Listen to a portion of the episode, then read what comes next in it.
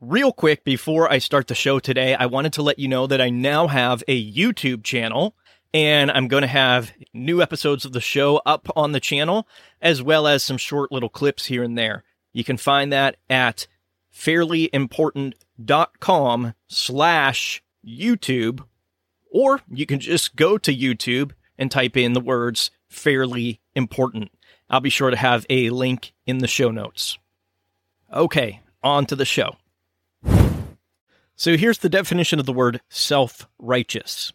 Having or characterized by a certainty, especially an unfounded one, that one is totally correct or morally superior.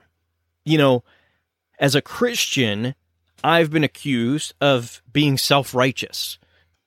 But we now live in a world where every year in June, an entire month is set aside where people from the L G B T Q I A two S plus community stand up and shout, "This is my sexuality, this is the person I have sex with, I'm proud of it, and if you aren't, you should be ashamed of yourself."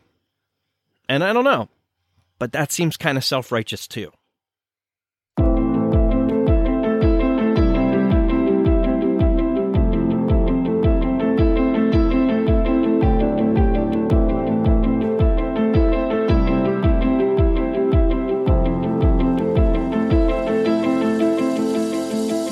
Hey, thanks for tuning in to a Fairly Important podcast. My name is Travis Rusko, and if you've ever tuned into this show before, you may notice that I went missing for, I don't know, three months or four months or something like that.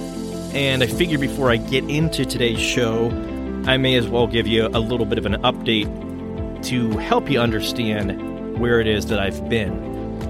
But a few things happened in my life here recently that just, it, it ended up making it that I needed to put the show on pause. And yet here I am attempting to bring it back. Two things happened. Number one, just kind of a financial thing. So the show is something that I've just done with my own time. And while it may become something that is a, a financial success as time goes on, at this point in time, it's it's just my thing that I'm doing. It's just my show. By the way, if you want to support the show, you can do that at fairlyimportant.com slash support. Just figured that would be a good time to put a plug in for that. So I've been doing the show. It's not anything I'm making money doing. Again, maybe that'll change one day. And I had a job, but due to the seasonal nature of that particular job that I was in, I ended up without work for a good chunk of the fall and essentially all of winter. And when that happened, I, I was already doing some things on the side outside of my, my typical nine to five job because I just try to be an entrepreneur in my day-to-day life. And I was doing some things on the side that were actually going really good, but because my regular job was no more, I had to really kick things into high gear in an attempt to take that side gig and turn it into a full-time income.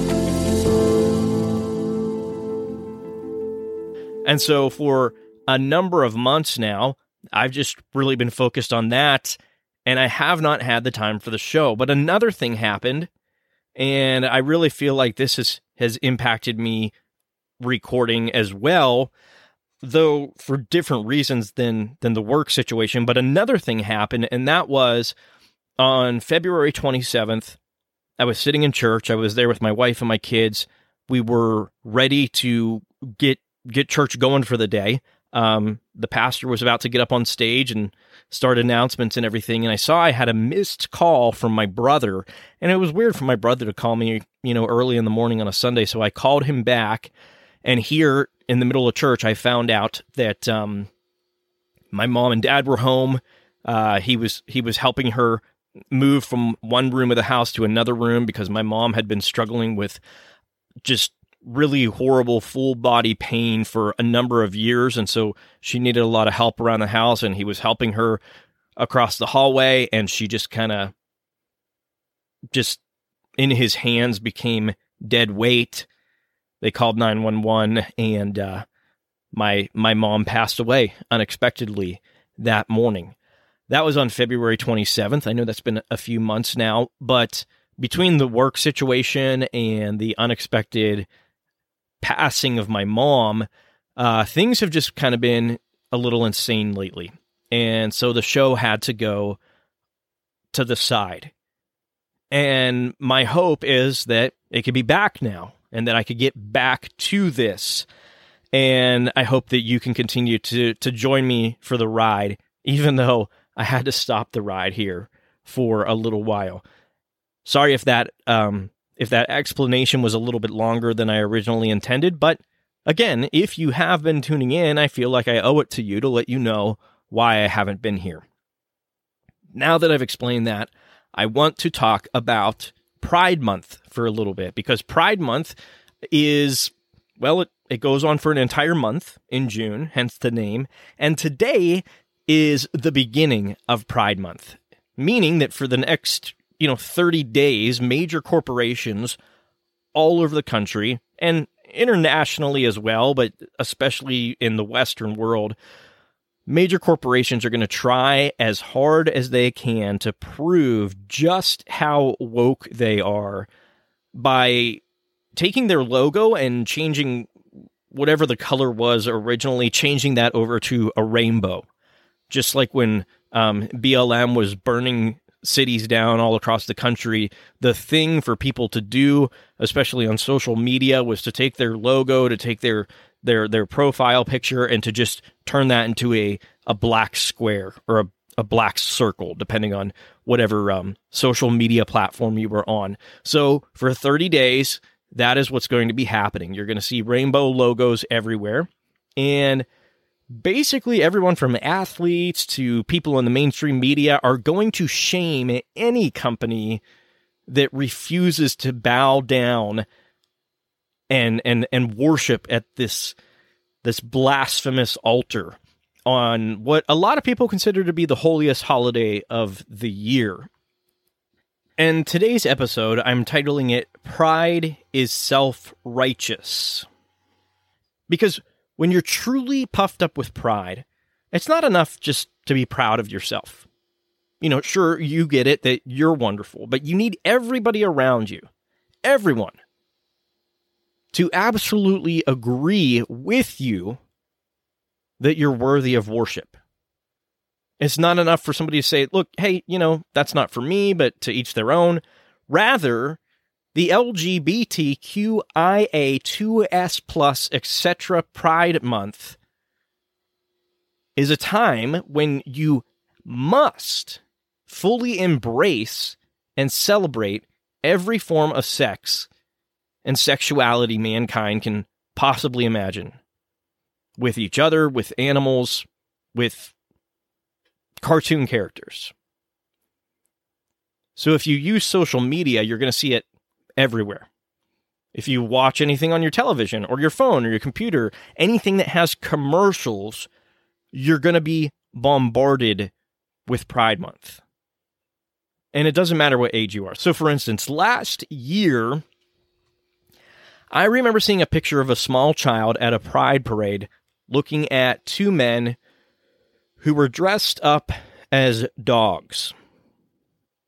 Those men weren't wearing really much of anything in the way of clothing, but they did have dog masks and muzzles on, and they were being led around a city street on chains in the middle of the day, with at least one child watching the evil occur. I also remember how Blue's Clues put out a music video with a pride parade. And, you know, they, they, they wanted to have a pride parade to celebrate cartoon animals the world over who are gay and bi and everything in between. And, of course, the grand marshal of that particular parade was voiced by an actual cross-dressing man. Because, again, this is supposed to be normal now. There's actually adults who think little kids, little Blues Clues watching aged children need to be exposed to this. And um, we call those adults groomers. And the groomers who do this, along with their defenders in the press, they're going to say that's nonsense. They're going to say that that's homophobic or transphobic. But this is the same worldview that creates secret trans clubs and trans closets in America's schools. Again, it's all secret. I mean, it's it's not a secret that it's happening because these people go out there and and say this. But they want it to be a secret from the parents. And I don't know, whenever there's an adult that's telling a kid, hey, we're going to do this thing and I want you to keep it a secret from your parents, that's the very definition of a groomer. So take, for instance, Thomas Martin Edwards. He works for the Oakland Unified School District. And this was, a, I think, like a month or two ago that I heard this. Um, he was talking about their trans closet in their school. And this isn't the only school that has done this. But they have this this closet. And the idea is that the kids, you know, go to school dressed however their parents wanted them to, to, to dress. And then they they change into their trans self in the closet. And and hear this quote from him. He said, "And I use the idea that this is like Superman changing in a phone booth. But that idea actually goes a lot further than that, because Superman isn't Clark Kent. Clark Kent is actually the disguise. And when Clark Kent goes into the phone booth, he transforms into Superman, who is really just who he truly is, Kal-El." So this gives our trans students the opportunity to be the superheroes that we know they are.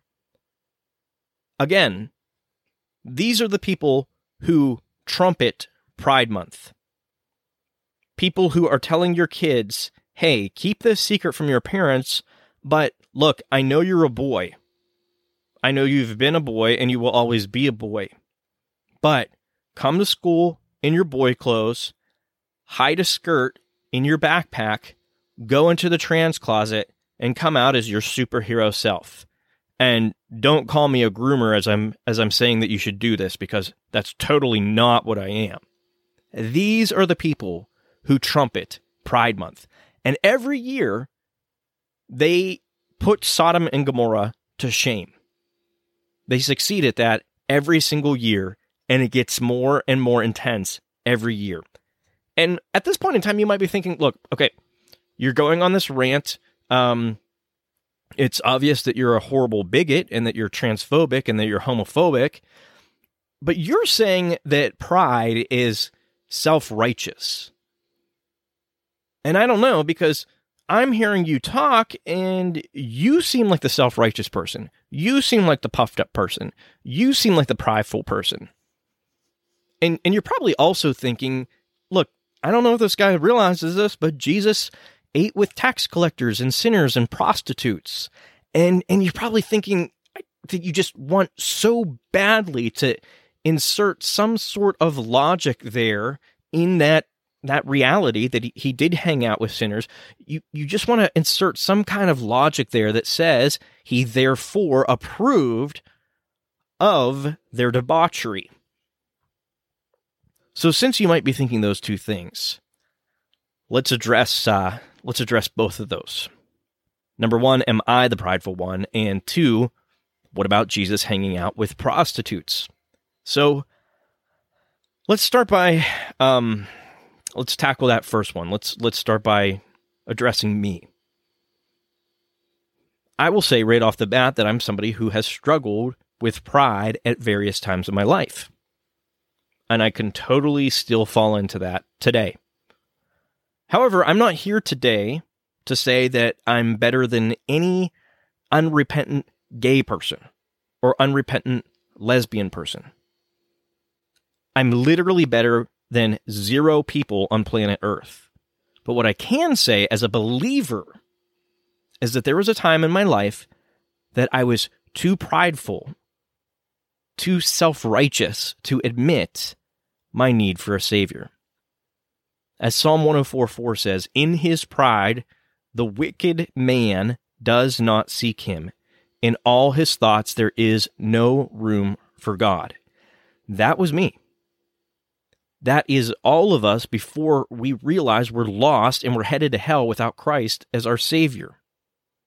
And I was not then, nor am I now, a member of the L G B T community, but I was running from God in a ton of different ways. But one day, by the grace of God, I fell on my knees by the side of a lake in the Pennsylvania mountains, and I asked him to forgive my sins. And I'm still not perfect, nor will I ever be on this side of eternity, but when God looks at me, yes, I'm I'm still a sinner. Yes, I'm somebody who still struggles daily, but when he looks at me, he sees his perfect sacrifice instead of my sin. I still get angry because I have a sin nature. I still think things and say things that I shouldn't. I struggle with laziness and greed and a number of things. But the difference between a repentant person and one who isn't is the understanding that the sin is there and that it needs to be dealt with. The difference between a repentant person and somebody who says, no, this is who I am and this is how I'm going to live, is that the repentant person comes before God humbly and says, God, I, I know I don't have this right. Please forgive me. Please help me tomorrow to be a different man than I am today. I, I know I need you in order to do this. That is the difference. Again, that verse from Psalm one oh four, "In his pride, the wicked man does not seek him. In all his thoughts, there is no room for God." Pride Month is a celebration of self and sex. Pride is self-righteous. And Pride Month is a time where millions of people shout from the rooftops, "Look at me. Look at me. I don't care what you think. I don't care what your God thinks. I'm proud of what I am. I'm proud of what I'm doing. I'm not going to change it for anyone, not even him." And some people here might think, okay, does God even really want anybody to change their sex life? Is that something he's even really worried about? Again, he hung out with prostitutes and sinners and tax collectors and, well, let's go to that because that's the that's the second thing that I said I wanted to to kind of tackle here. And it comes up a lot. What about Jesus hanging out with prostitutes and tax collectors and sinners? Well, let's look at that. Luke five twenty-nine through thirty-two. Levi gave a big reception for him, that is Jesus. Levi gave a big reception for him in his house. And there was a great crowd of tax collectors and other people who were reclining at the table with them. The Pharisees and their scribes began grumbling at his disciples, saying, "Why do you eat and drink with the tax collectors and sinners?" And Jesus answered and said to them, "It is not those who are well who need a physician, but those who are sick.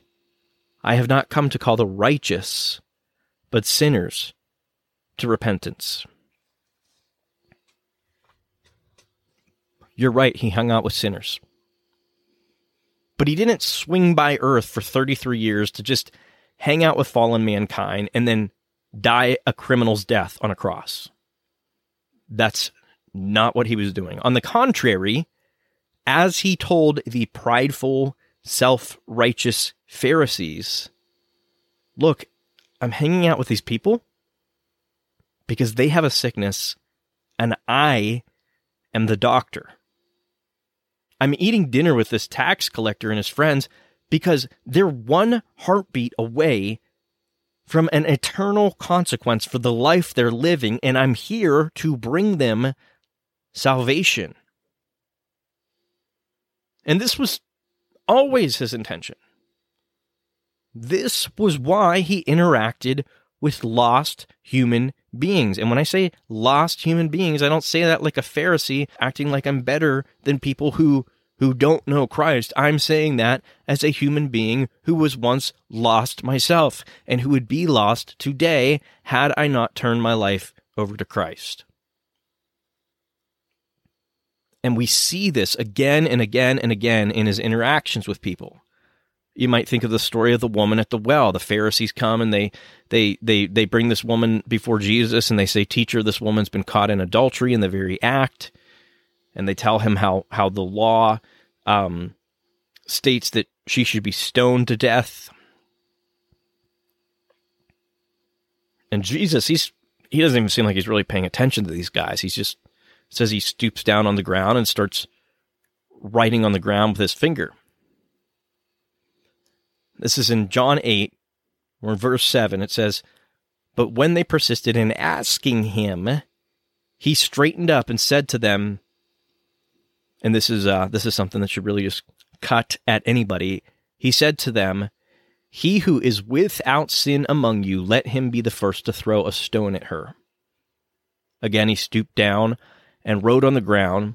When they heard it, they began to go out one by one, beginning with the older ones, and he was left alone, and the woman where she was in the center of the court. Straightening up, Jesus said to her, "Woman, where are they? Did no one condemn you?" She said, "No one, Lord." And then Jesus said, "I do not condemn you either. Go from now on and sin no more." People like to stop at the part where he, where Jesus just says, "I do not condemn you either." Because if you stop at that part where Jesus says, "I do not condemn you either," then that means he doesn't condemn any of us for any reason. Again, if it's Pride Month and you're really excited about Pride Month, hey, he's fine with, with whatever we want to do with our bodies, with whatever we want to do with other people's bodies. The problem is he keeps talking. "I do not condemn you either. Go. From now on, sin no more." He didn't say, "Go. Keep having sex with as many guys as you want." He said, "Okay, I don't condemn you for your sin," which, by the way, totally deserves condemnation. "I don't condemn you for your sin. Now stop. Stop it. Repent. Turn away from this. Show me that you see that you've been given a great gift. Show me that you're serious about this and turn away from your wickedness." And he does that with sinners all throughout Scripture. And some people listened to him. And others, whether they were prideful, self-righteous Pharisees or prideful, self-righteous sinners, said no. They said, "I don't want anything to do with you. I'm living my life, and I'm going to live it my way." And this is why pride is self-righteous. Proverbs sixteen eighteen. "Pride goes before destruction, and a haughty spirit before a fall." James four six. "God opposes the proud, but gives grace to the humble." And this is why he opposes the proud. He opposes your L G B T Q I A two S plus, et cetera Pride Month pride. And he exposes the pride of the person that's too self-righteous in their in their man-made religion to turn to Christ. "I'm a Pharisee. I I pray X number of times a day. I tithe my money. I do this. I do that. I'm good. I don't have a need for a savior because I've saved myself." God opposes the proud, but gives grace to the humble. But those of us who respond to Christ by saying, "Look, I'll I'll give you everything, Lord. I don't even know what that looks like. But I see the error of my ways. I see that I'm a sinner, and I'm here to give you my life as a living sacrifice. Those of us who respond to him like that, we've got the right idea. And we've got eternal life. And I don't say that to be prideful and puffed up and self-righteous, because there is no righteousness that exists within me other than the righteousness of Christ. I say that because if you're excited about Pride Month, if you think this is the highest holy holiday of the year, it might be time to look at your life, to see that your pride is self-righteousness, and to repent and turn to Christ as your Savior. Hey, thanks so much for tuning in today. I hope you enjoyed the podcast, and I really hope that after this long time away, that I'll be back again real soon. God bless.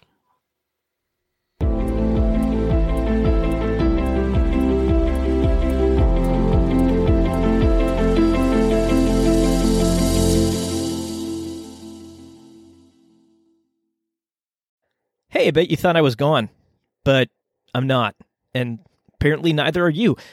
If you don't mind, I'd love for you to do me a quick favor. Hit the subscribe or follow button in whatever podcast app you're using right now. I'll also ask you to review the show. If you do a written review, I might even read it on an upcoming episode. You can do that on Apple Podcasts, iTunes, CastBox, Podcast Addict, or Podchaser, or at fairlyimportant.com slash love the podcast. Okay, I'm going to go for real now. You can go too.